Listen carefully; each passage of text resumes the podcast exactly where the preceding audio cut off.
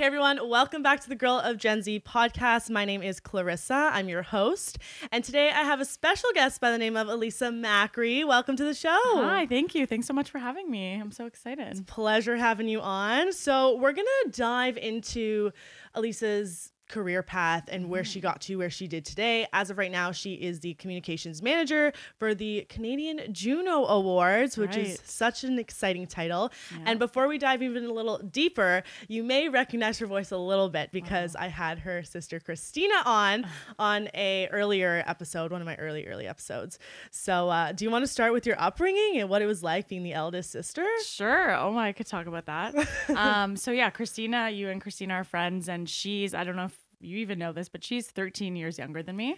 Yeah, I know I look young. Um, so yeah, so that was very interesting having a sister uh, that much with that much of an age gap. Um, so when we were younger, it was like I was kind of at university away um, for four years, so.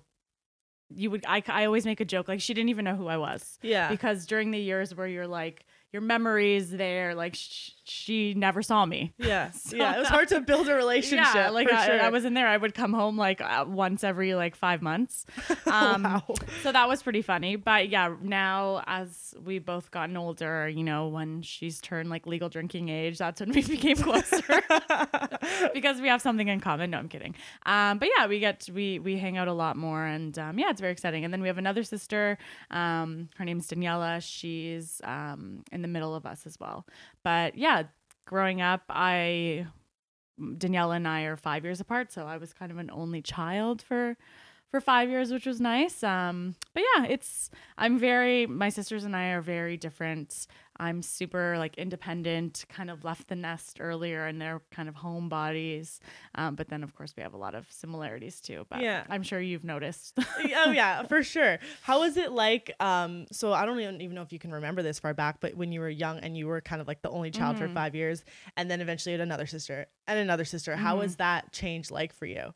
Uh, well, I mean, like you said, I don't really remember. I was like one to four, but I always look back at photo albums. Like whenever you know we're cleaning the basement, and we're looking at like photo albums, and it's like Elisa's album, not age one, age two, and my sister's like, "Why does Lisa have all these albums?" so um, that's pretty funny. Um, but yeah, it was. I mean, it, it's always nice to kind of have everything on your own. But like I said, I was like super independent. So even with my parents, like they would tell me stories of how I would like lock the babysitter out of the house and like I was like, I don't want, I just want to like, like I don't Do need you. thing. Yeah, like leave me alone. but um, but yeah, and that, but of course, like I love, I I'm super uh, family oriented. Love my family, love my sister. So we're we're very close now, which is really nice. And with my other, the middle sister Daniela, um, same thing. Like once we became older, um, her friends, you know, started, you know, dating some of my friends, not close friends, but so our, Same kind our of group, outside group. Yeah, Mhm. outside group, and our groups kind of like amalgamated and came together. So now my friends are her friends and vice versa. So it's nice to like, you know, it's it's you, you get to see each other a lot, and and it's nice. And I live um, in Toronto, and, and they both live um, back still Mississauga. But it's you know it's nice when they come to visit For because there's so many friends, and yeah, so I feel like you have so much to catch up about too every time yeah, you see each other. Yeah, but we talk. I mean, we have like the text group. Of course. so funny, yeah. You guys do seem like a really close family. Like every time I see you guys doing like an outing as a whole family, it's literally like family goals. Like me and my sister and my boyfriend look at me like, like we want to be a Macri sometimes. Like it just seems like so fun. I know a lot of people say that. It's pretty funny. yeah.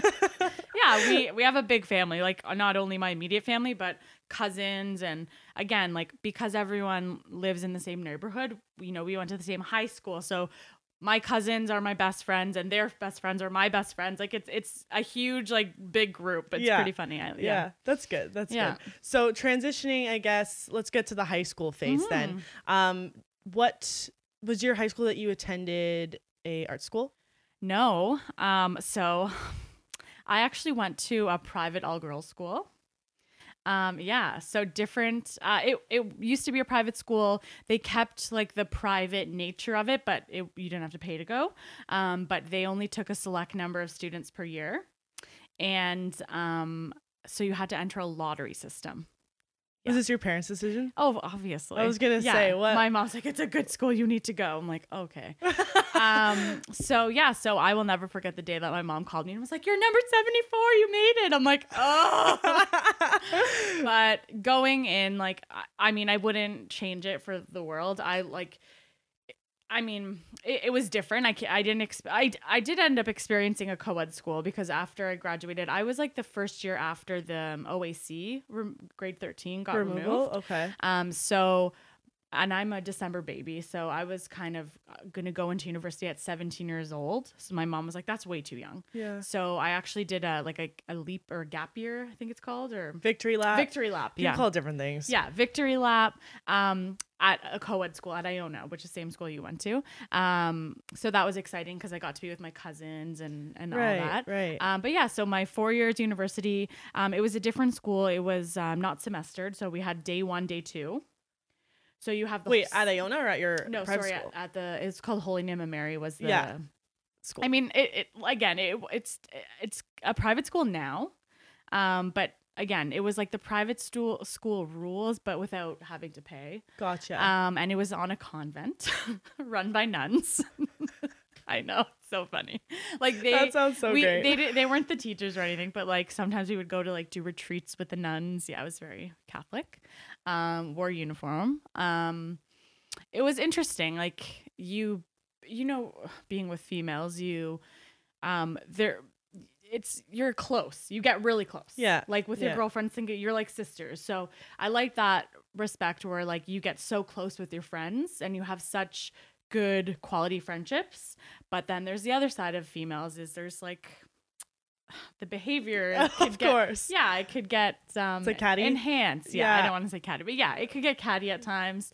Um, so it was interesting, but again, like there's no distractions, so you're so focused on school, um, and you have the same eight courses the entire time. So um, you're really like You're invested. invested in the classes. Yeah. My mom, like one of the reasons she wanted me to go there was she was like, well, if you have math first semester and then you have math grade 10 eh, semester, you don't have math for the whole year. I'm like, so? But she's like, but but then you're going to forget math. And I'm like, okay. So like I mean, I didn't notice that. It was She a- thought it was a huge yeah. deal at the She's like, time. oh, you could forget. What if you don't have English for a year? I'm like, it's fine. We speak English. I see her point of view in the sense Yeah. that you you won't be as fresh, Yeah. I guess, with like doing these equations or writing essays. Yeah. You know, um, but I do also see your view of it, especially when so you got to Iona. I'm sure Mm-hmm. you saw like the difference and the pros and cons to each. Yeah. So the reason I went to Iona was because I really wanted to do a co-op.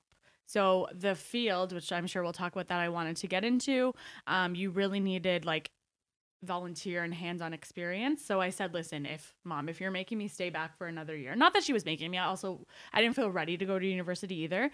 But I said, but I do want I know the career path I've I want to go and I've known since I was a child. So I said, I want to get experience in that and I want to do an internship. So the only way I would be able to do that was at a semestered school because with the previous school, you would go one day co-op, one day in, in school. And that didn't that's not most internships Yeah. don't do that. No, Um, they'd have to be super accommodating. Yeah. Right. And okay It's with very that. Odd. Yeah. So um so yeah, I was like, I know I need to be fully invested in an internship for like four months or however long a semester is.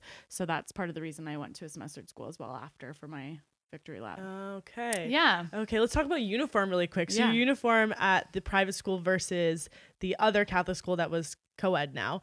Yeah. Um, Did you have kilts at both Yeah. at the time? So I had kilts. I never I never wore a kilt at the girls' school. Like there was girls that did. I'm like, well, I don't know. Maybe Like, like, you didn't see the point? yeah, I'm not even the point. I'm just like, yeah, kind of. like, don't you want to be comfortable? Yeah, like true. like, you don't have anyone to impress. Yeah, but not even like not. I'm not saying you should wear a kilt to impress someone. Yeah. No. Yeah. Um, you do it for yourself and and to each their own. But yeah, I was like, I also like played a lot of sports, so I was like, oh, I can't imagine putting on a kilt after like a 7 a.m. soccer practice. Like, no, thank you. Yeah. Um, so yeah, I barely, I never wore kilts. Um, um, and then at the at the other school I went to, um, I, was like, well, I'm only going there for one semester, so I'm not buying a, a new uniform. So I just like collected all of my cousin's old sweaters and stuff, and just like wore wore those. You're lucky that you're able to get away with Yeah, that. I'm like, there's no way let I'm me a just take one of Yeah. each and I we'll was be like, give me go. two old sweaters. Like I, I'll like, who cares? Yeah. And I remember one day, and like I just wore my own pants and all that. I remember one day this the secretary who was like really known. I don't know if you had her, but she's really known for like being a stickler with uniforms. I think it's the same one as forever. Yeah. yeah. So she um, found me one day, and again, nobody really knew me. Yeah, nobody knew me because I was just there for like a semester, and she was like, "Your pants are wrong." So I went and pulled my cousin out of class. I was like, "Hey," we switched pants, and then I went to the office. and Was like, "Oh, I have my pants," like, and then we switched back. It was really funny. Yeah. Oh man, yeah. If we're talking about the same woman Oh, that I sure. think is still there, Mhm. um, yeah, that was like she. That's the only thing she got joy in was freaking uniform because that was it wasn't even her job. But when she would see you at the attendance office, like she would see you in your uniform, so she'd like to make her comments. Yeah. you know. Well, she's an like she's an old school thinker too. Oh, so yeah. like she was like, "Oh, you have to stick to all the rules." I'm like, "Okay." like nobody wears anything they're supposed to wear. I know, I know. I remember when our um we had the logo of the dolphin Mhm. and my year didn't do this so much, but I feel like years previous had. They had sewn the dolphin into their like TNA pants. Oh, but then that's so eventually teachers caught on. They're like, "Kate, those TNA pants do They're not, fit the same as not uniform pants." Like, McCarthy, yeah, yeah. That's so funny. Yeah. Okay, so let's transition then from your internship, your first internship Mhm. being in high school. How did you go about reaching out and finding that? Did you get help? Um, so it's a funny story, and I always like I'll again. Uh, there's like moments in my career that I'll like never forget, and I'll never forget like my experience with trying to find this internship.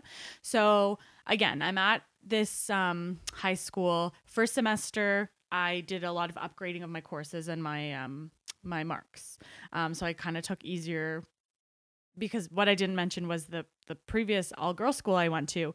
It was known for being very challenging. So um student or as teachers used to say like a, a 80% here is a 90% at other schools and then when you got closer to grade 12 they would say you know like universities know that if you go to this school like you're more prestigious than everyone else not that that was the case like Mhm. okay calm down it was just like trying to reinforce like that it was great that you went to the school Yeah.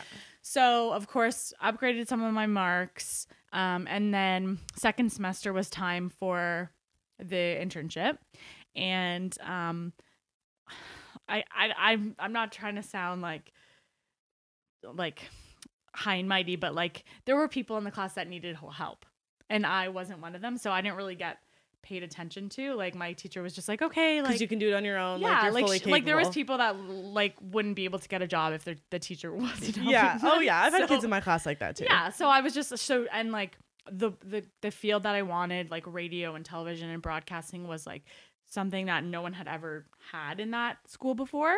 So she was like, I don't really even know where, where to help you. And she was like giving me examples of like places I could go. And I was like, no, I don't want to do it there. So um, I was just like, you know what? Let me do my own research and then I'll just update you when it happens. Like, I'll just like- do all the work. Yeah. And I'll report it's back. fine. So yeah, so I honestly remember I took like a day at home and I wrote down like 10 places that I would want to intern do internships like Rogers and like City TV, CTV, all like radio and television. Um The big names. Big yeah, like all the radio stations, big names, big titles. Um and then I went in the phone book. Do you know what that is? Yes, I do know what that is. I went in the phone book and I looked up contact information for all of the places. And then I called them. I literally called the reception desk and was like, "Hi, like I'm a grade um, you know, I didn't even say grade 12. I was like, I'm a student looking for an internship." Because did you think you were a little too young to be searching these that's out? the thing why. because um, a lot of places, and it's still like this when I'm looking for interns, they they never take high school students. Like it's very rare. They only take um, University university, or college, credits yeah. or college. Yeah. So I just kind of kept it vague. I'm a student etc looking for an internship can you pass me on to the correct person so some people would be like no not interested some people would give me like a fax number like fax your resume here or like um the per like no we're good whatever got a lot of no's and there was one um, place that it was like really high on my list. It was a radio station that I loved. Um, it was called Z1035. Um, so I called them and they were like, "Yep, we'll pass you on." So they passed me on to like the accounting department.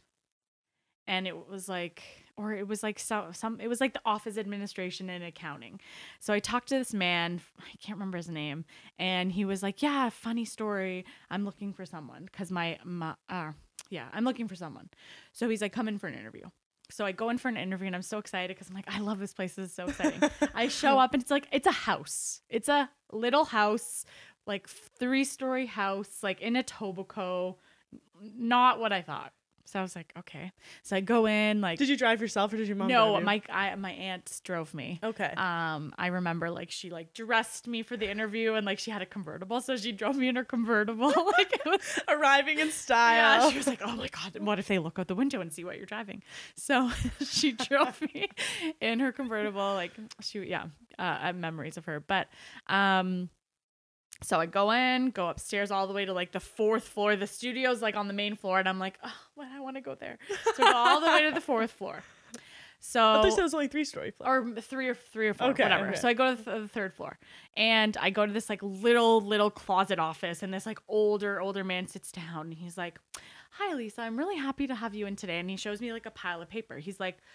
These are, this is a stack of resumes that I've gotten from teachers that contact me every day, and he literally went like this. He threw them. He's like, and you know why you're in here today? Because you took the initiative to call me yourself. And that's the type of person that I want to work for me. So, uh, and I was like, oh my God, look at Things me, like that so go great. a long way. Yeah. And as, again, he's an older school thinker, like, you know, and this was the time where it was like young millennials. So that that mindset was changing. So he was like, you know, this meant a lot to me, so I really wanted to meet you and etc. He's like, listen, this internship is not the exciting thing. It's in the accounting department. You're going to do a lot of like archiving and photocopying and blah blah blah, but you're going to be here. So you never know what could happen. You never know what it could lead to. So you're so honest with what you're doing. Honest, yeah. He's like, you never know what it could lead to, whatever. And I was like, no, I'm interested, like, whatever. So went back to work, or sorry, went back to school, waiting on this. So maybe a couple days later, he calls me and he's like, hey, Lisa.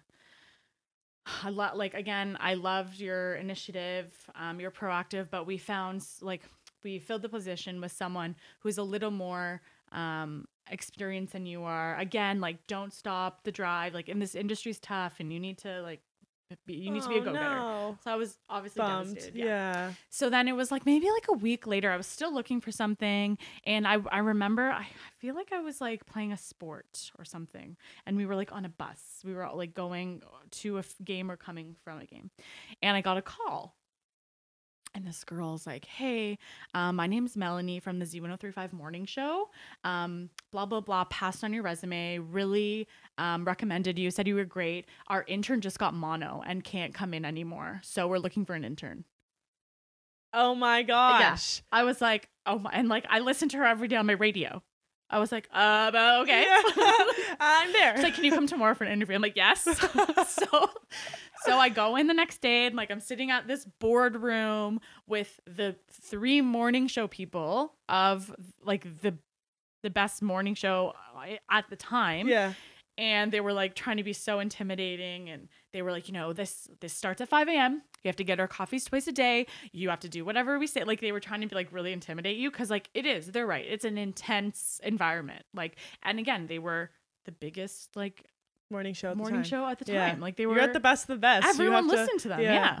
so i was like yes yes yes everything you say i'll do um so they ended up hiring me and another girl as well so we kind of tag team it and yeah so i got the job and like again started from like being an accounting not getting an accounting internship to like i obviously really made a mark on this That person guy, that yeah. passed on my resume to coincidentally like their intern got mono so it was just like really random um so yeah that's how that started i ended up being there for maybe like three or four months and then the ter- the semester term was over and then they were like listen we really like what you do and I, th- again this is my victory lap so i'm planning on going to university the next year Yeah. or the next You'd applied after everything. summer yeah.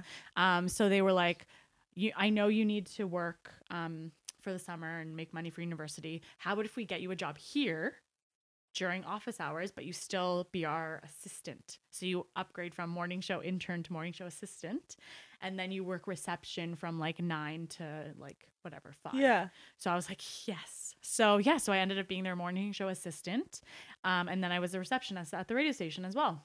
That's awesome. Yeah. So you got to do so many roles within Yeah. that one placement. Yep.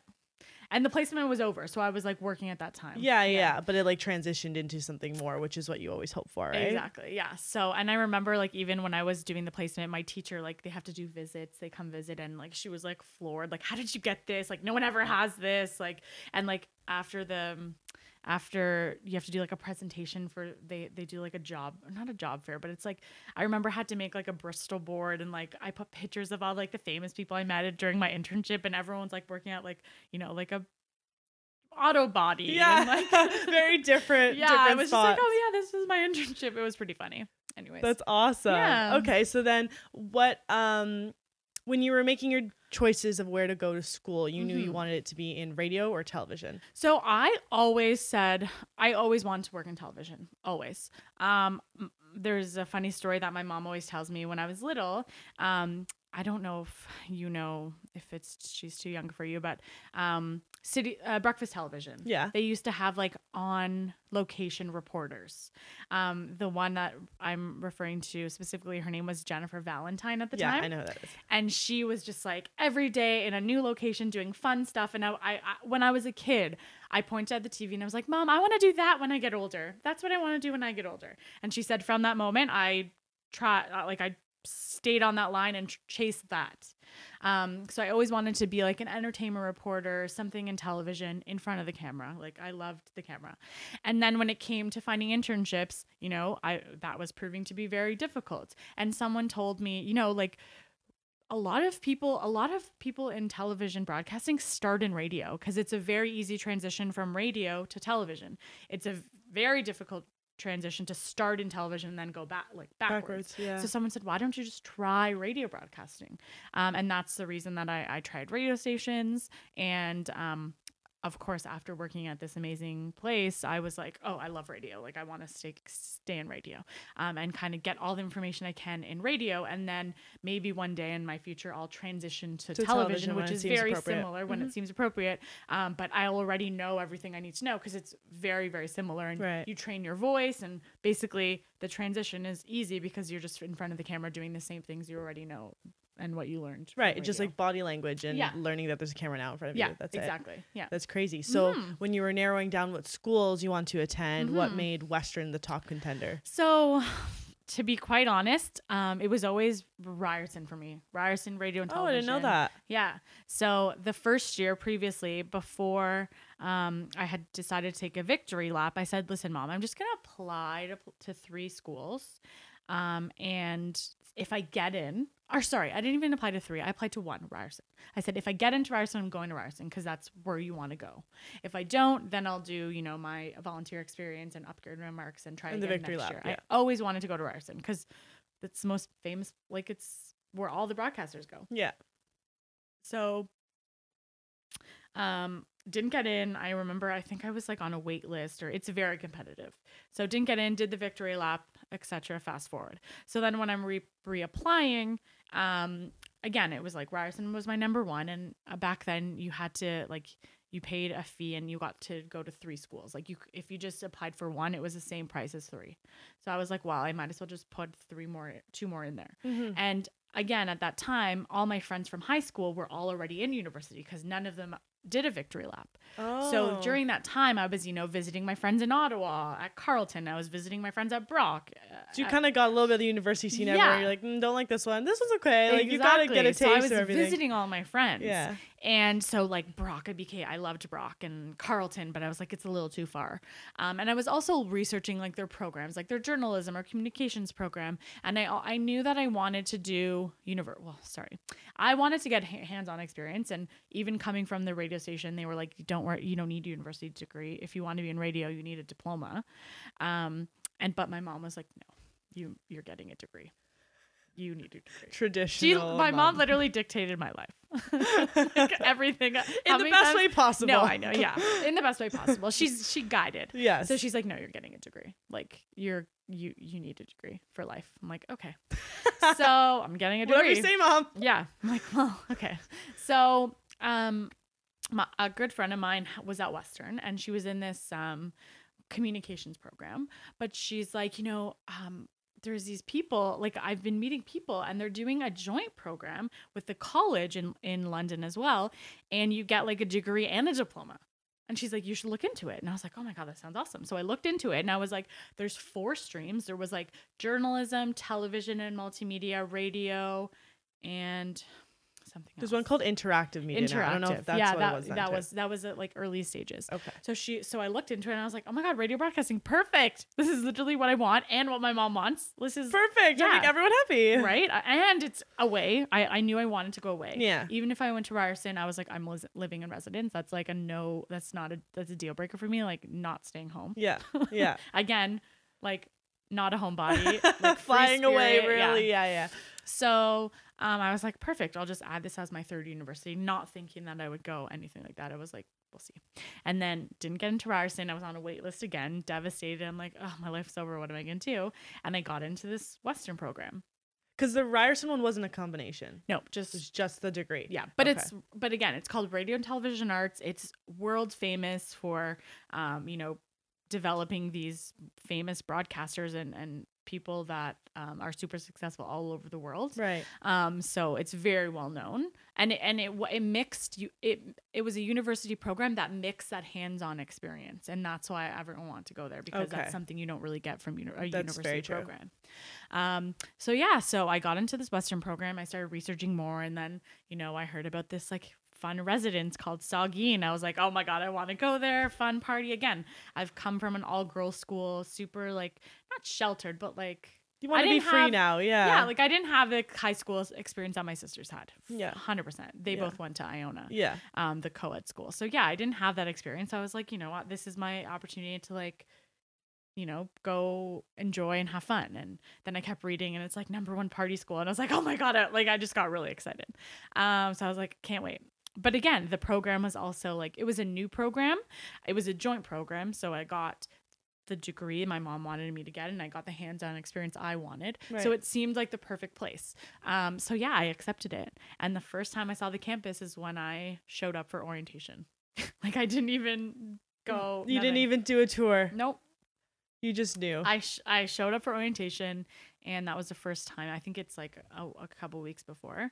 Um, showed up, and I was like, "This is I'm I love it. Like I'm I'm well, I know I'm going here. I've already accepted. Yeah. But now I'm like it's a sh- I've reassured myself that it's a, the right choice. right. Yeah. Right. That's crazy. Okay. So then when you attended Western, they made you pick your stream of choice at the college during first semester, first year, or second? Oh, so to be honest, I don't remember, but it was around um it was around the middle of first year. So the first year is um you're at Western. You're doing um the first so how it was broken out was um there was a group of like it was called MIT. So it's like media information and technoculture. So you go to MIT and you're with everyone who's in MIT and you do all the the first year MIT courses. And then your second year you break off into your stream and you go to Fanshawe. So there was only at the time at the in first year there was about 20 people that were in my program that go to Fanshawe second and then the rest were just MIT all western. So middle of first year um they say like give you more information on the streams and and you pick. So Did they make you go on a tour at Fanshawe? I think they did. made us. Yeah, they did. They made made us go on a tour. Um, and yeah, it was a long time ago. but I'm trying to remember. um, yeah, so we do a tour. We pick our streams, and then the second year is like you're all. You're all Fanshawe. Like you go to Fanshawe every day. There's no, there's maybe, there was two night courses at Western that you do. Um, and they were like same thing MIT courses. So they also say that like it's super competitive. So they can you you basically have to get in every year. So you have to maintain I think it was like a 70 or 75 average um in order to go into the next year. So to, to fast forward a little bit from first year when there was 25 maybe 30 people in my program i graduated with six people Wow. in radio like in my exact radio in the radio program. stream. Yeah. Stream. Yeah. Wow. yeah it was it was super competitive and people dropped off like flies That's nuts. Yeah. So, what was your experience learning the radio stream at So, Fanshawe? Um, so second year, it's all Fanshawe. Um, it's smaller classes. It's more like a high school feel. Um, and again, I didn't get this co-ed high school experience. So I was like, So oh, this is all new to you, as if it might be the same for other people. exactly like, they, nothing's uh, but it was them. all new to me. Loved it. Um, and again, it's it's college, so it's more hands on. Um, it's you know attendance is tracked, which that's not like university. It's like there's 500 people in your lecture. It doesn't Yeah. matter if you're there or not. yeah. So You knew everyone by name. yeah, knew everyone in, by name. in the college. Sorry. Yeah, knew that. everyone by name. Um, attendance is tracked. You know, there's participation marks, and it's just so different from the university experience. for sure. Which is one of the things that I loved. Like, I loved being able to get those two different, very different experiences. I got the Western experience, the, the lectures and the tutorials, and the, my friends that I met. And then I got the college experience, which is like super hands on and um, demanding, very demanding, lots of hours, etc. But Is there a, a teacher at the time at Fanshawe, or even I guess at Western, Mhm. that really stood out to you to this day that has given you either like advice or helped you in some way after school? Um, to be honest, like the only teachers I really remember were from Fanshawe because it- you have, you know, there's there was maybe like four teachers in the program and they teach you everything. So you're with these people day in. It's a day- relationship you it's build rela- on a you daily build basis. such a, a relationship. So you're learning like you have a production class, you have an announcing class, and you do um, when you get further in the program, you do. Um, they have three radio stations on site. So part of your Mark. being graded is your your announcer on that radio station, which is like amazing. Like you get the experience to move on into the career field, and that's something that um, some of the teachers would say is like this is like when you build your resume, you have announcing experience, production experience, whatever field you want to go in. You've That's on your resume now. Yeah. Like when you're in university, you can't put like your um, philosophy classes experience. Yeah, Like- like 100%. Yeah, like you have one year of experience being an announcer. I like the way they put that. No one coming out of college has that. Yeah, Or sorry, university has that. yeah, Unless they were doing something on the side. right, exactly. Yeah. Which is really hard to do in university. Like 100%. college too, because it's a lot of hands-on, so Yeah. you're there for good portions of the day doing group projects. Yeah. But holy, Yeah. So what did you have an internship when you were at Fanshawe? So no. So again, um, you don't do an internship internship because they have those radio stations on site. So you actually so that's kind of like your Yeah. internship. So you work for them. So when you get into so second year, you're just doing classes. You're learning production. You're learning how to project your voice. You're learning to, about talk radio and the history and all of that. So you're learning all the the, the background, and then when you third year, you're back at Western, just at Western, and then fourth year. You're back at Fanshawe. And this is the year where you're actually working on the station. So they build it like a radio station. They have a program director, they have a sales manager, they have a promotions manager. So your class now becomes the um, organization of a radio station. wow. Yeah. So um, you pick again. You you you nail down further. You pick two streams. You pick between say like everything that's in a radio station. So there's traffic, which is like copywriting, um, or like inputting ads. You have writing ads. You have the sales department who sells the ads. You have the announcers. You have the the talk show hosts, the radio the the talk radio.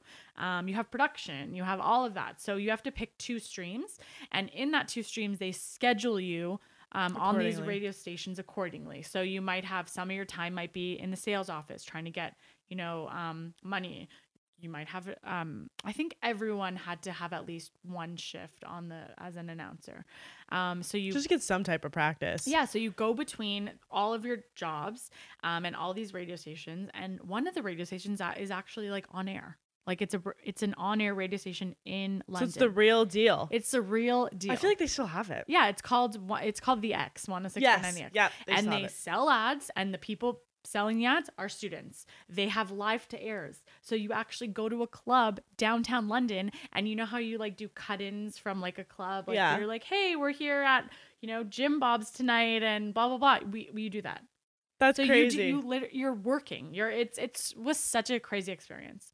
Uh, and they do like just like it would be in the real world. They do overnight shifts. So you have to do at least two overnight shifts a year where you're working from um, midnight till 5 a.m. until the morning show comes in. So they really push you and give you practical experience that you will use for the for your career, which was amazing. Yeah. Yeah. Yeah. You can't ask for anything better. Yeah. Like, oh my God. Yeah. Okay. So then transitioning out then into Mhm. the real world, Yeah. looking for your first job, Mhm. was it based on what you went to school for? Because I know a lot of people say, you know, you go to school for something and then you don't end up doing anything with it. Mm-hmm. I find that's different in the case of being at college because it's so much more hands on and, Yeah. and there is more opportunity, I find. Did you Mhm. find that you could find something? So it was interesting. So while you're in, it's it's similar for most of broadcasting, but while you're in the program, they put this idea in your head like, don't think that you can just get out of school and you and you know go work in major markets. You can't just get out and go work in Toronto. You have to start in Sudbury or Thunder Bay. Like they always put that in your head, Yeah. just to prepare you like that. Not to get your hopes up. No, but they're right. Like it's a competitive, competitive, competitive field. Um, the we're a dime a dozen, and you know, having working been working in the field now and looking for you know um, hiring coordinators and interns, like businesses know that they can, you know, get work. I don't want to say for free, but for very cheap. So again, you're They'll use you're, and abuse it. Like you're no better than the next person that just came out of school. Yeah. And so that's the kind of mentality that you- they put in your head. So they were like, don't expect to work in Toronto, blah, blah, blah. You're going to have to go to uh, small markets everywhere. Yeah. Fine. So I came, I came out of school and I was like, you know what?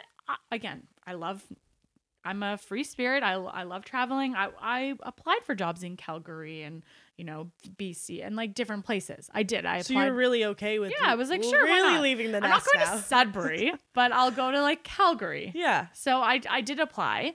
Um but I remember I was at it was like summer. It was I was done school. It was like maybe May. So school finishes in April. It was May. And I went to a TFC game. And um, I ran into the morning show person that I had interned for. And they remembered you. Of course, like we were best friends. Like while I was, um, I, I I ended up going to one of the guys' weddings. Like we So were were very close. very close. Yes. Um, they would let me borrow their car. Like they would be like, "Oh, I have this errand to run, but like, do you want to do it? I'll give you my car." Again, I'm 18. I'm doing like all this fun stuff. So we stayed close. While I was in Fanshawe, you know, I would send them my air checks to like give me feedback. So we we stayed very close. Good. So I ran into him at a TFC game and he's like, Oh my God. I'm like, I just finished school. He's like, What are you doing? I'm like, I'm looking for a job. He's like, Send me your resume. I'm like, Okay. So I sent him my resume right away. That that was on a Friday. Monday morning, I got a call. Come in for an interview. I'm like, oh my God, that's amazing. So I go in for an interview and they're and like whatever they had available, and it was street team. So a street team is like a the promotions team. They go to like events and they promote the radio station and they promote you know their ad partners um, and they give away stuff etc. And Right. you know in the summer you they collect like names on a ballot and they give away a car. There's always like something going on. So join the street team. So I have an interview. The girl who interviewed me was actually the she was the receptionist with me when I worked as reception. So we were both the, the receptionist, and now she's moved up to, in the in the Recep- company. reception. and what she's then? now- like just a higher receptionist? No, she's um promotions uh, manager. Oh, and she was interviewing you. yeah, so she interviewed. that's me. crazy. yeah, so she was, and we used to Full like go circle. out clubbing. So she was like, "Oh, hey, whatever." So again, very casual. Um, and I, I got the job because again, I had all these connections already, and so um, she they gave me the job, and they were like, "How much can you work?" And I'm like, "Well, this is my only job, so like every day." So they Load scheduled up. me for events every day. I was going here and there and driving the the branded vehicles and like it's so funny. Yeah. So it was great. And um and you always work with someone, so I was meeting a lot of people and it was it was awesome. It And you did that for what a year? So I did that for like um I would say a year. Um, and then they have like really they have like banner events. They did like this big concert.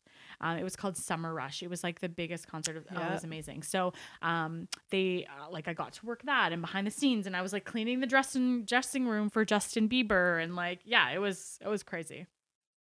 So And this was back when Justin Bieber was This like was- early, early. his first like he just had his first album, which tidbit. It's his. The, it's the 10 year anniversary this week of his album. That's insane. yeah, because I was doing research for my current job. yeah. Yeah, so it's a 10 year anniversary of his album My World. Did you just like think about cleaning his dressing room? When you yeah, and it's funny. He kept hugging. He was like very tiny, and he kept hugging me, and like he was like here on me. I'm like, why do you keep hugging me? I wonder. um, and I remember he because it was at Wonderland the event, and he wanted to go on rides with his friends, and they were like, "This is a security nightmare. You can't go on rides. Like, Yeah. You can't." He was he was uh, like popular, not as popular as he is now, but he was he was getting popular. oh yeah, The like people would were- see him and yeah. like it would be a disaster so for they the were like, no, you team. can't go on rides, and he cried. He was like, he started crying because his friends went on the rides without him. It was so funny. oh well, think about being in his shoes. Yeah, like he was like, little "I'm just a kid." Star. Yeah, but like- he's like, I'm just a kid. I put out one song. He only had one song at the time, and he can't go on rides because like it was just funny. it's the life you live as a Yeah. little pop star. Well, yeah, So that was like a funny story I have, but um, yeah. So um, really good experience, and then I started moving up in the company. So um, I went from this a street team- teamer to like the head of the street teamers. So like I was like working now full time in the office, scheduling all of our events and scheduling all of the um, street teamers and packing the cars with the equipment that we needed and um, um, yeah, like maintaining the equipment and working with the per- the promotions department and all the departments. So I was now full time in the office. And then from there, you know, I went up again and I was like, you know, um, doing contesting on the radio and I was collecting prizing for the that what they give away on the radio. okay. So and if we go back to what my teachers said, like you'll never work in Toronto, I'm here like two years later, like ha ha ha, at- like at, you know, like yeah, yeah. I'm in Toronto. yeah, like excuse me, there's like stop, like give people hope. yeah. Um, so that was pretty funny. Whereas like all my radio friends were like working in Sudbury and here and there, and I was like, okay, I'm in Toronto. Hmm. That no, must have been a good feeling, Yeah, yeah, especially because you're closer to home Yeah, and like you're still far enough away Mhm. where like you can live your life, but like you're were you still living? I at was home? still living at home. Yeah, Okay. I was still living at home at the time. After university, I moved home for like maybe three or four years. So the whole time that I was working at the radio station, um, but I had a car, like it was um, easy to get to. And then I started working like late, like live to air. So I would go to the club at night, drive the the station vehicle, and give away CDs and all that. Um, so Wow, yeah. the days where we had CDs. Yeah. Oh, I mean, was a thing. transition to my next job. Yeah, my job was based on CDs. Yeah, let's transition to that one. yeah. Um. So after the radio station, I What made you leave that one? Did you find the next so one? Or? I, it had been like four and a half, five years, and like I had mo- kept moving up, and I was like pretty high. Um, they had done a restructure, so all the people um that I like enjoyed, Loved and you stuck loved, all were gone. They had got rid of them, and they and they made the department from like five to two, or like three, two plus like interns, and it was just like it was a hard time, and I just like I wasn't vibing with the person that I was working with. Um, so I was like, it's time to go. Like I've basically Next chapter. Yeah, next chapter. And then going back to what my mom had told me, make sure you get your degree. I wouldn't be able to get to the next place unless I had that degree. So thank you, mom. so yeah, I was like, you know, it's time for next chapter. Um, I love radio. I started in radio, but it's been a long time. Like, what else can I do? So I applied to other radio stations, but I was like, it's the same everywhere you go. Like, where else can I, I go in the music industry? Because I had now been here for so long. So it was actually someone I worked with, I was super close with, had sent me this job posting. Like, check this out. And it was for a um, um, social media manager at HMV, which is a record store, or was a record store. And I was like, oh, this is interesting. Um, and at the time, social media was just coming to be. Like, I I actually started the radio station social media Instagram. Like, That's insane. it like I was banner like I was starting all the social pages for the stations like nobody really knew what they were. I was running them. It was not what it is today. It was like nothing like that. Um so I from that I was like oh I have experience. I did this. I'll, I'll apply. So I applied um it was a rigorous like interview experience. I did I think I did 5 interviews. Oh my Yeah. gosh. and it was a new position because again social media was just starting to like become big and companies were just realizing like oh we need this Mhm. um and it was like they they hadn't had anyone in the position. It was a new position they created, um, and it was in their marketing department. Um, but you reported to the marketing director, and you, you were kind of like you were kind of like um alone on an island, but like the marketing was your island. So you were part of a department, but you kind of did your own thing, which I loved because I was like, oh, this is full autonomy to do what I want. It's a new position. I get to make it how I, like what I want. So I was super excited about it. So yeah, I did like five interviews and I ended up getting it. So then you stayed in that role at HMV. Yeah. For how many years? So it was like to this day, it was an amazing experience. My boss is like still one of my mentors in my career. Like we're still very close. Um, so I stayed there. It was about f- just five, f- shy of five years. Wow. Yeah. I remember when Yeah. me and your sister and I don't know, forget. Oh, it was maybe Sophie and Megan, or I can't remember who was with us, but we went downtown Mhm. to the HMV Underground. They don't, they don't do that anymore, right? no. So tell your. Yeah. So I'll- yeah. we, I don't even remember like the, the words Christina had used, but she like texted me like, my sister like has these wristbands or whatever, like to meet Shawn Mendes. Like, let's go. Like it's like this weekend or something. We're like, uh, okay. Like I don't even know how much like how many of us actually even really listen to his music, Yeah. but we all were like, oh, he's kind of famous. Like whatever, we'll just get a picture and we'll just like make a day out of it. Aren't like, you happy on that picture now? yeah, crazy. So yeah, we like met you um downtown. There was a line outside, and I remember you were stressed too because you're like, okay, come this way. Okay, now stay here, and then you'd go run and do something, and then we'd just be like, hey, and we're like, wow, we're like here, HMV Underground. Like Yeah. we don't even know what we're doing yet, but we're just here. Yeah. And then we got the pictures and talked to him for a couple minutes. Yeah. Not even because you had to filter through that line, Yeah. but um. And then yeah, we got to like be dispersed out back into the world, and like this lineup was just still there. We're like, that's insane. We skipped that whole thing. Like, yeah i would i would do that a lot. So that was part of my position was um so i was the social media manager. I did all the social media. I helped with um, the pr for national company and i also did events. So that was my favorite part of the job is we would do um, special events with artists. So like say Shawn Mendes had a new album we would say okay is he available to come to toronto on this day or, or wherever? We did them in vancouver we did them in montreal we did them in edmonton we did them at all stores canada wide yeah. so, excuse me, we said, um, okay, we have Shawn Mendes on this day. Um, we're going to do an autograph signing. So, we would do like a lead up promotion. We would say, between this day and this day, if you buy Shawn Mendes's album, you get a free wristband to meet him on this day.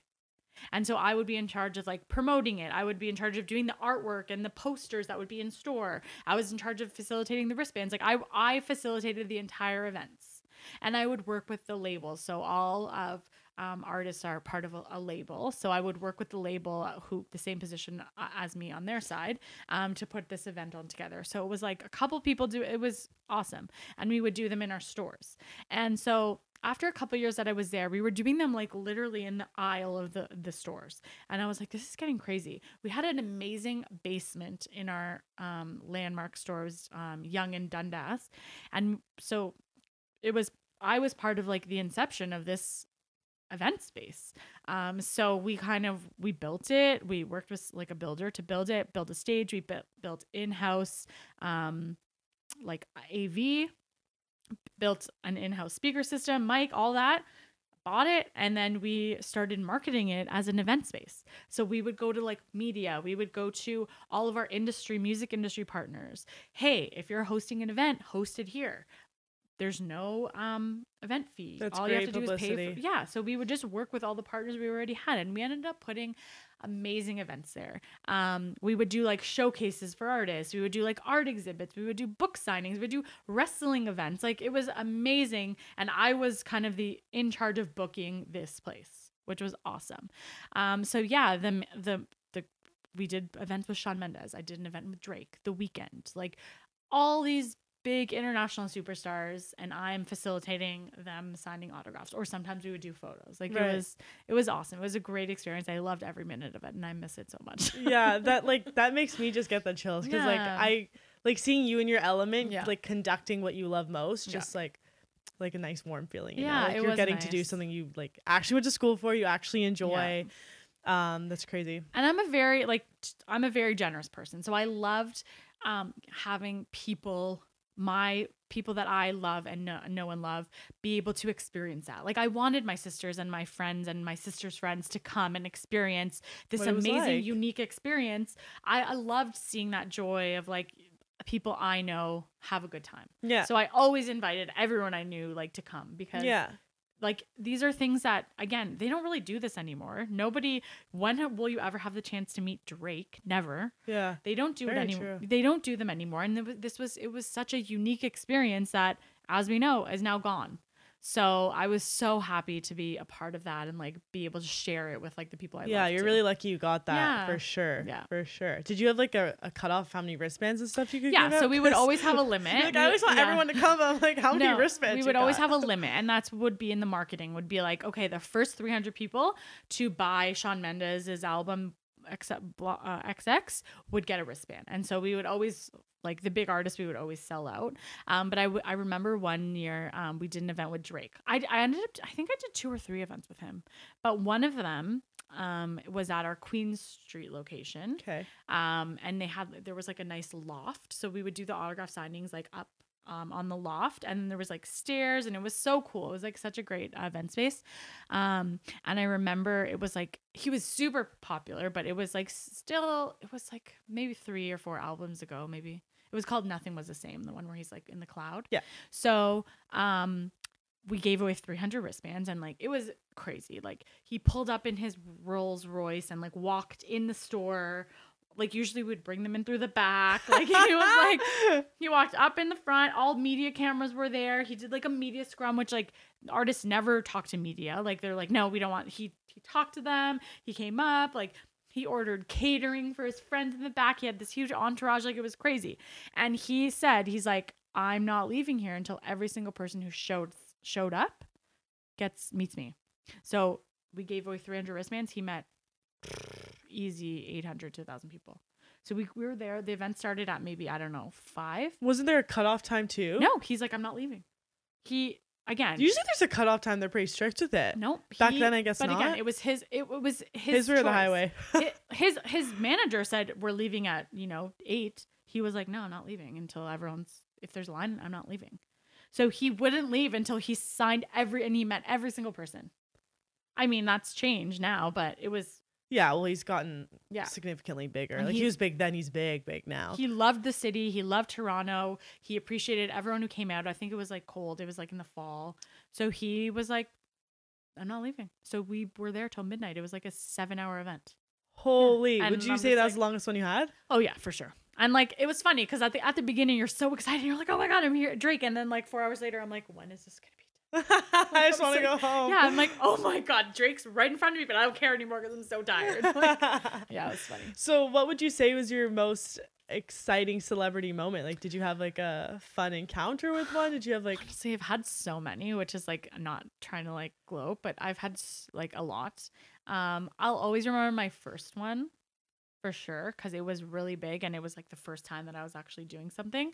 So when I was back at the radio station as an intern, um, they again they were huge uh, broadcasters and they got invited to like a ton of things and they were just like they all they had families and they were like we can't go to everything. So they're like we're sending you to go. So sh- they're like there's um this movie coming out. It was called like house of a thousand corpses. It was a remake and Okay. paris hilton was in it. And it was like at the time where paris hilton was like the biggest thing she was like it was around she had this tagline that's hot and she it was she was huge so they were like, she's gonna be there. Elisha Cuthbert's gonna be there. She's Canadian. She was from um, Popular Mechanics for Kids. Chad Michael Murray, who's like oh, my favorite. He was um, on like One Tree Hill, and he's been in like the Cinderella story movie. And then Jared Padalecki, who he's on like Supernatural now, and like he was. So there was these four like Hollywood celebrities, and they were just sending me to do an interview. I'm like, I've never done it. What? Like I was like freaking out. I'm like, what do I do? So they prompt you like this is what you asked? they no, they were just like you Have figure fun. it out. Yeah. Yeah. It was it was a more casual one. It was a roundtable interview. So what they do is they take media. There was like maybe eight of us, and they put us at a table, like a boardroom table, and they we all plug in our mics. And then it's a free for all. Anyone could ask questions. So like I don't think I asked the questions because I was too nervous, but they still use the audio from what everyone else asks. Um, Gotcha. so that was cool. And then after I got to take photo with them each, like each of them, which was like awesome. And yeah, so that was, I mean, I have, again, I have a ton of like encounters, but that'll always be like my first and it'll be a memory for me. What was the encounter with the Weeknd like? He was super shy. So it was around the time where he was still breaking out.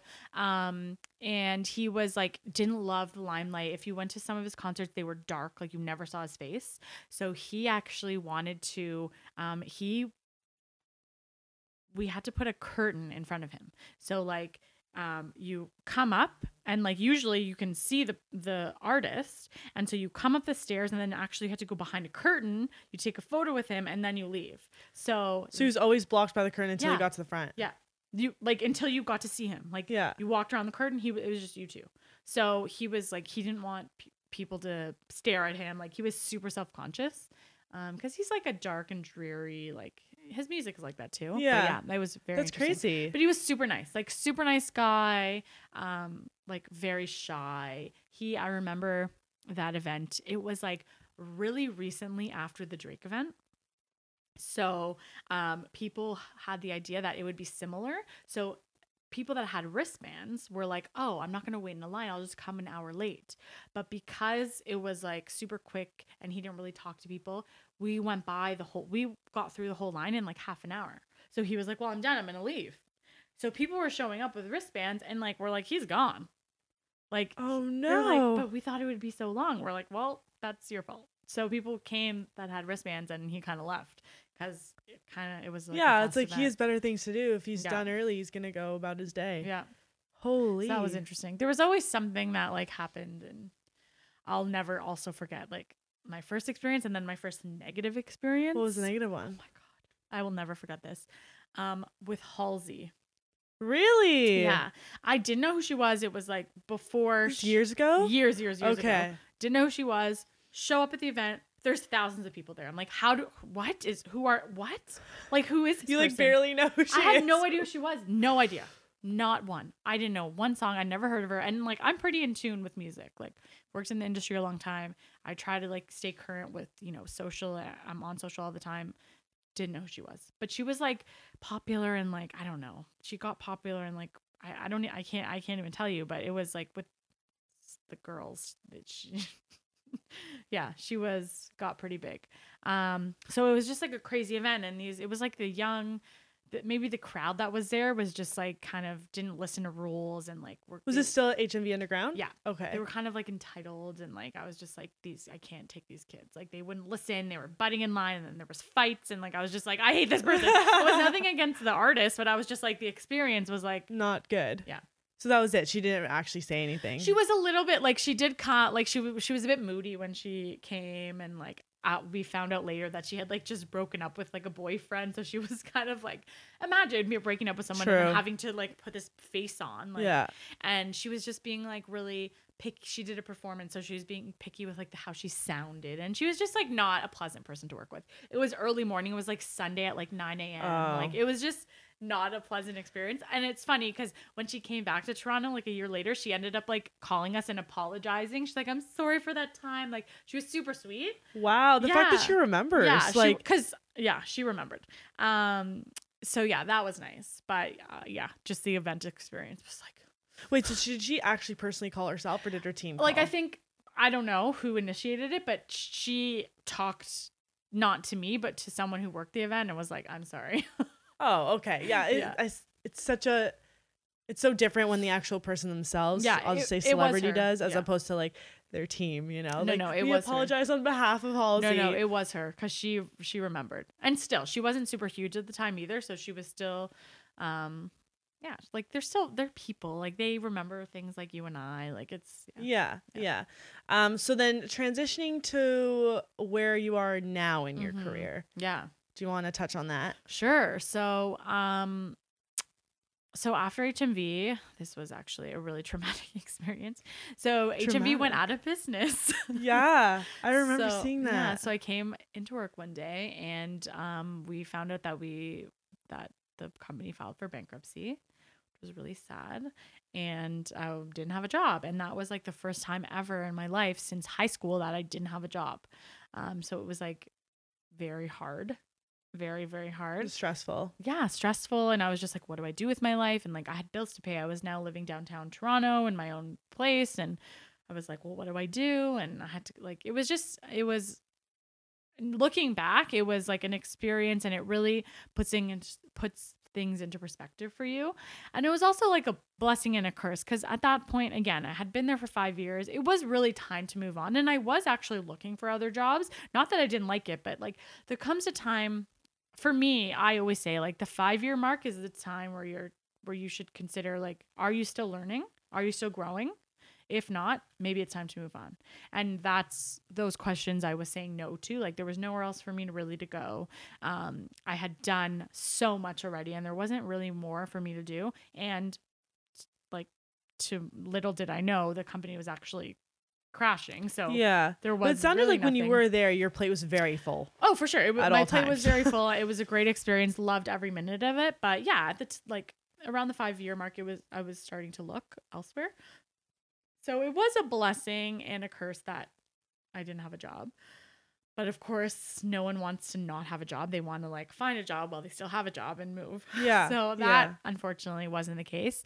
Um, Didn't line up as nicely as you would have liked. exactly. But Yeah. again, life is unpredictable, so you always have to be prepared for that kind of stuff. Right. Um, and that was a time in my life where like you really figure out like who cares about you and who doesn't. Like, you know, people are reaching out. People were like, you know, buying me gift cards to the spa to like de-stress. Like it was so amazing. The like my true friends that like were there for me and um even work connections like I had emails like I, you know, I'll give you this I I'll, if you want to freelance for me or like I'll give you a job until you get back on on your feet. Like people were so nice and generous and it, it's really where you see like who your true friends are at that time. Like it's yeah. Yeah, Yeah, it's a it's a hard experience to go through, but I I it saw needs to quote- happen at, at some point. yeah, I saw know? a quote somewhere where it's like you haven't really lived if you haven't been like laid off from a job or like haven't, you know, had a job. Yeah, and like really experience what it is Yeah. to be like in that Yeah. situation in that point of your life, Mhm. and then moving on to the next, hopefully Mhm. bigger and better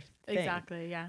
Um, but I was lucky. Like through that position, I was I did a lot of networking, or not networking, but we we worked a lot with other music industry um, businesses. So like um, HMV would sponsor a lot of um, things like the Juno Awards and like the Country Music Awards, and they would sponsor festivals. Like I would go to Boots and Hearts and Way Home and this and that. Like so, we were very involved. Um, so through that, because I was part of like the events team and I was um, coordinating and facilitating all these things, I was, you know, becoming close with all these people in the in different organizations. Um, so I was really lucky to have those connections. So um, while I was, I was only probably unemployed for like a few months. Um, That's not even that. Bad. yeah, which is not like some for people. some people, it's so much was worse. a year. Yeah, Like some people were didn't find work for a year that I worked with. So that it was challenging. So I was only unemployed for a few months, which was fine. Um, but the whole time I was looking for work. And um, I remember someone called me in the music industry. And at that time too, I was so like the biggest thing for me that hurt the most was like I might not be able to work in music anymore. And that's where I want to be because music, I would basically have to like not start over, but like it's so hard to get back in when you're now out. And like every day that goes by, that's a day that people forget about you. And so I was just like, I love this field that I chose, and I might not be able to be, get back in. And I- that for me was like heartbreaking because I was like, I love this so much, and I'm not ready to leave. So unfortunately, there wasn't a ton of music industry jobs. So I was working with a recruiter and I was looking for, you know, social jobs and I was going on a lot of interviews. Um, but I was still trying to look in like the entertainment and like social media industry. And I was, like I said, I was getting a lot of interviews. Um, but yeah, someone called me, a friend called me that I had worked with in the music industry, and she worked for the Canadian Country Music Awards. And she was like, um, "We had so, we're, we have someone that's actually leaving, and we need to fill the position quick. We know that you're available. Um, would you be interested in like coming in for an interview?" So I went in for an interview. Um, and I I got the position and yeah, I worked. It was a contract. Like they were like, we just need someone to fill in. It wasn't really what like my background was. It was like selling brand partnerships, but it was for an award show, which is a music award show. So it was actually like teetering on television, which I always wanted to get into too. Um, so yeah, so I took the position. I worked there. How long was the Um, contract? I think it was like maybe eight months or something. It wasn't long. Um, they just needed to get through the busy time. And then after that, I worked, I experienced an award show, which was cr- a live award show, which was insane. Yeah. Um, so that was kind of my first like time in television. And then um after that was done, I knew I wasn't gonna stay because it wasn't what I wanted to do. It was in the industry I I wanted, but it wasn't the job I wanted. Um, so again, through my connection, someone called me and was like, Hey, I heard of another job at the Juno Awards.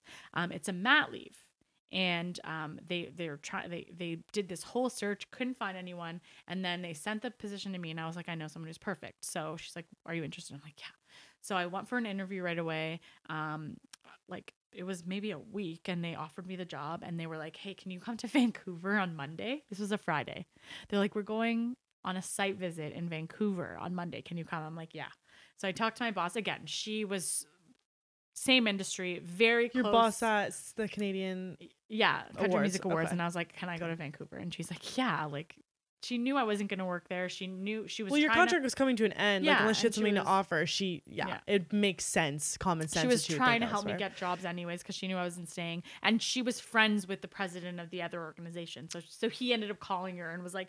You know, we like Lisa. Is that okay? And she was like, yes, yes, yes. So everything was like, it's such a close knit community. I like that. Yeah, It's not like I'm sure it can be catty at times, yeah. but that was really nice. yeah, it did was that for you. great. Yeah, so I ended up going on a site visit. So I'm like meeting people for the first time in Vancouver, and we're like work mode.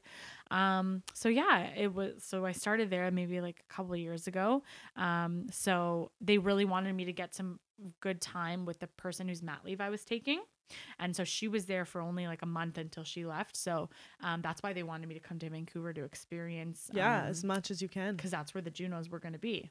So yeah, so I ended up starting in December, and um, I worked her mat leave. So she was, or she is, the communications director of um, the Junos. So she oversees, or I, I ended up overseeing pro- uh, PR, um, social media. Um, they had a coordinator, it's like someone else doing social, um, but I, of course, oversaw. So I had a team of, I was looking after a team of three people. So it was a big step up in my career, which was amazing. Um, so yeah, so I got to work um, the Juno Awards in Vancouver, which was unreal. And then um, she ended up coming back a year later, and then they ended up doing a restructure around the same time, and they created a position for me. That's awesome. Yeah.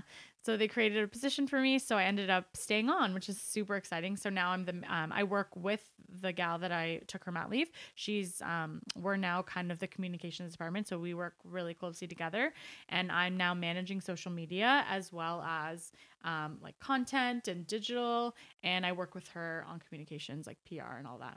Okay. Yeah. That's awesome. What would you say like the differences between the two of you are? Because maybe she had a different way of doing things Yeah. before she went on mat leave, and like now you guys are working alongside each other. Like, how was that transition? Yeah, it was. I mean, uh, like it was not e- easy. Like it's we're still going through it. She's she hasn't even been back for a year yet, so we're still kind of m- molding together. Um, she had been there for. She's been there for years. She's been there for 15 years. Um, Wow. And so, and I had just come from like working at all these other places. So I, I'm coming in with like ideas and I, and like, so, I mean, it's great. Like I love working with her. She's such a great person. I learned so much from her. And I think vice versa. She learns a lot from me too. Um, and so we're kind of still, yeah, like figuring it out, but we're doing really great. And we're, we're always bringing fresh new ideas to the department, which is exciting. And again, it also went through a restructure, so all- everything's changing, you know. Um, so it's we're adapting to the times and, and and kind of the the structure that's been built. But yeah, it's it's so exciting. And um, through the restructure, they actually built like a bigger team, which is called like the we're now on the brand team. Okay. So we work with like um, the creative department and the marketing department and our content team and our brand partnerships team and we're all kind of on one team called brand um, so that's i lo- like i'm a very collaborative person so i love working with like other people like when i have an idea i'm always like hey what do you think of this and Yeah. i love like spitballing with people Yeah. um, and we work in an open concept office so it's so easy for me to do that and like people that sit beside me probably hate it 'cause i'm always talking I'm sure there's some Like- opposites, of course. yeah, there's like people that wear their headphones are like, when I have my headphones on, don't talk to me. And I'm like. so I always just like stare at her. I'm like, Until she she's realized. like, what?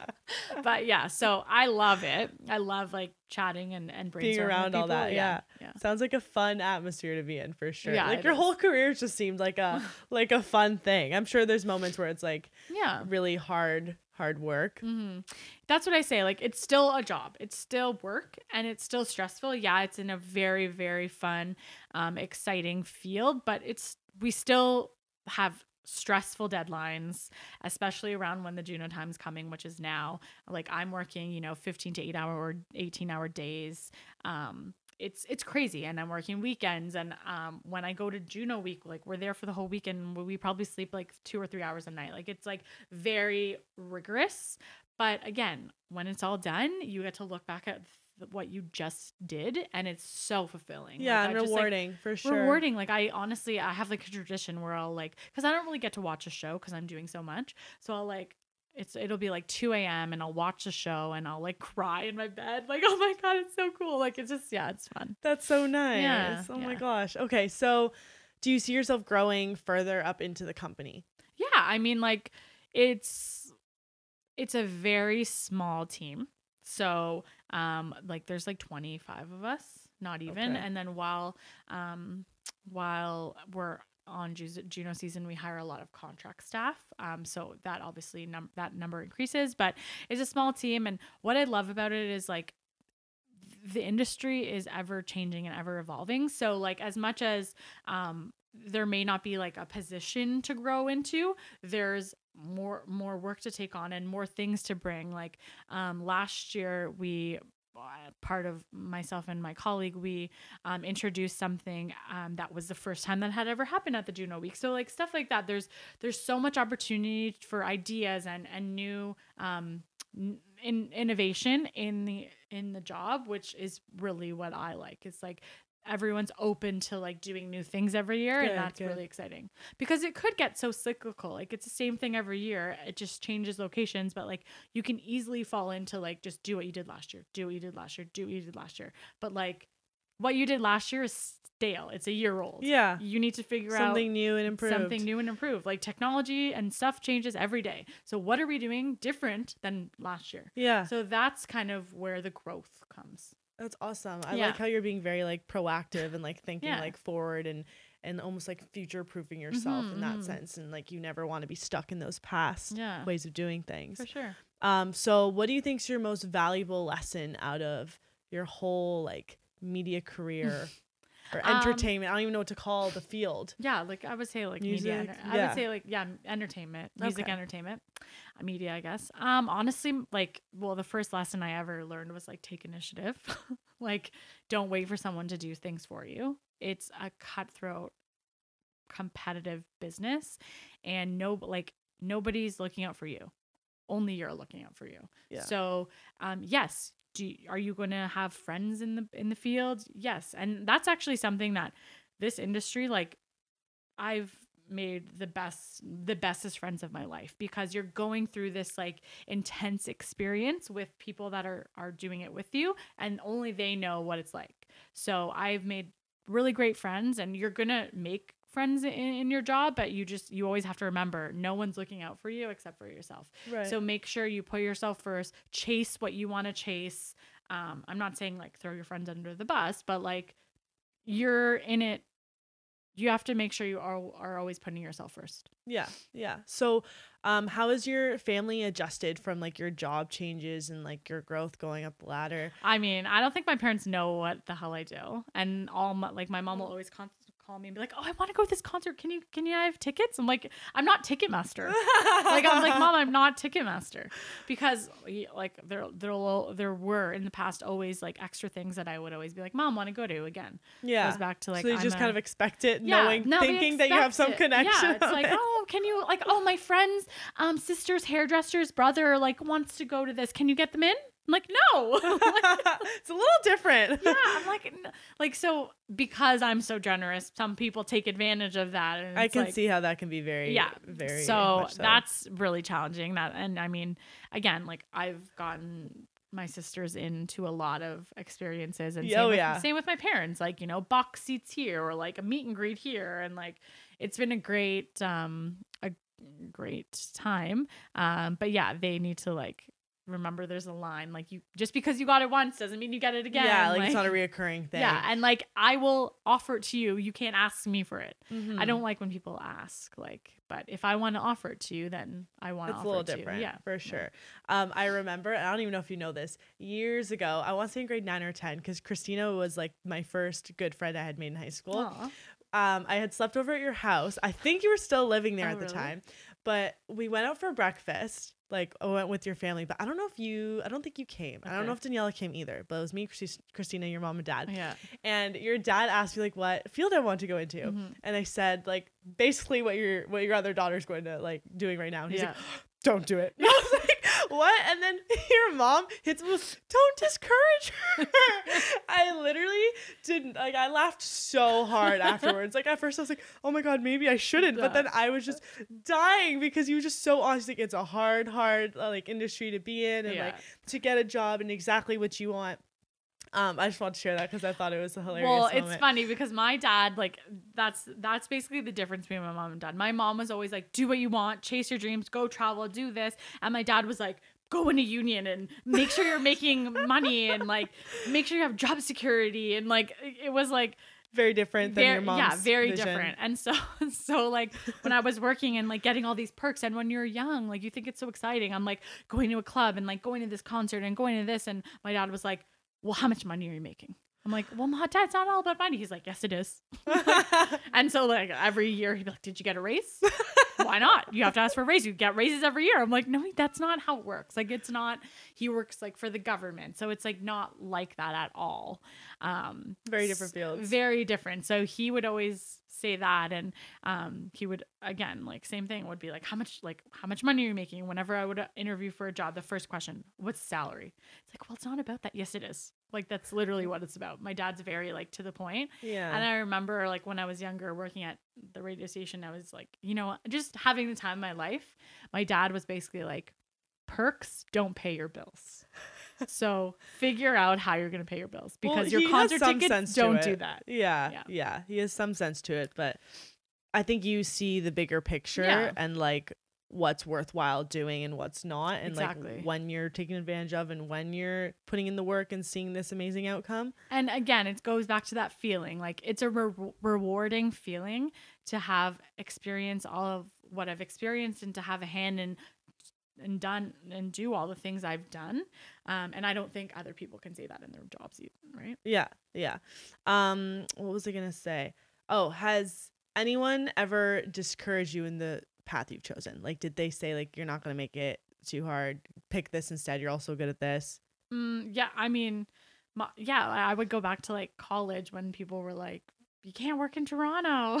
Okay. Um, but like discouraged, no. I've always I've been lucky to like have a good support system. That, I mean, my mom saying like, you know, do do Shoot what you want, stars. and she yeah, shoot for the stars. And she again, she always reinforced like.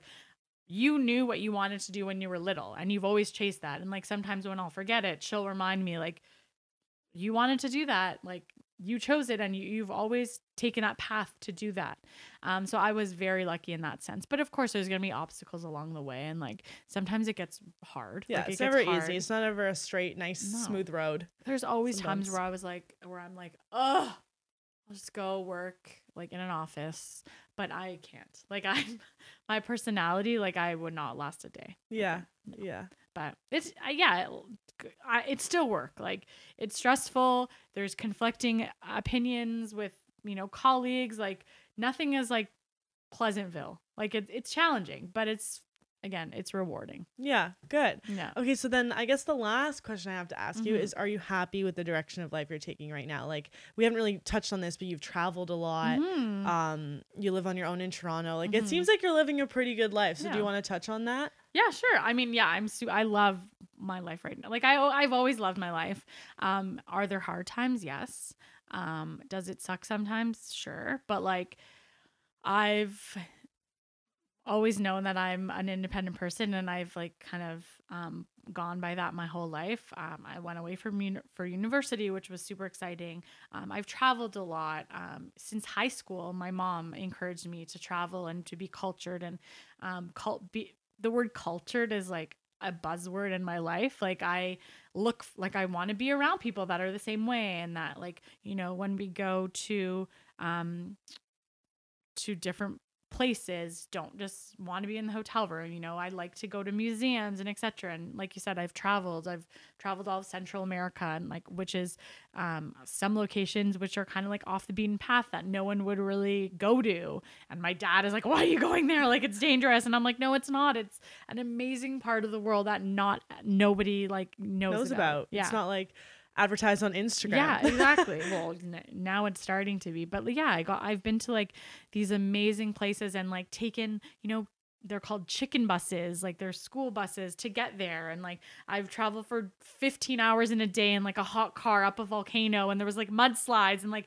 it's there I've experienced a lot and like I'm lucky to have um my like two close girlfriends that that love to travel as much as I do and are able to take the time cuz that's challenging too when you're It's hard to find a travel buddy with everyone's time like restraints and jobs. exactly like days. not a lot of uh, jobs offer like flexible tra- vacation um it's not like given so um yeah i'm lucky to i'm lucky to find some people that love traveling and um i'll like i'm actually going to mexico city next weekend That's so fun. Are you yeah. going with one of your travel buddies? my two two girlfriends yeah we've traveled a lot together um we're doing mexico city um and then we're doing like the beach town um but yeah like i do not travel to resorts like I remember I went with my family a couple years ago to a resort, and I was like, "This is a nightmare.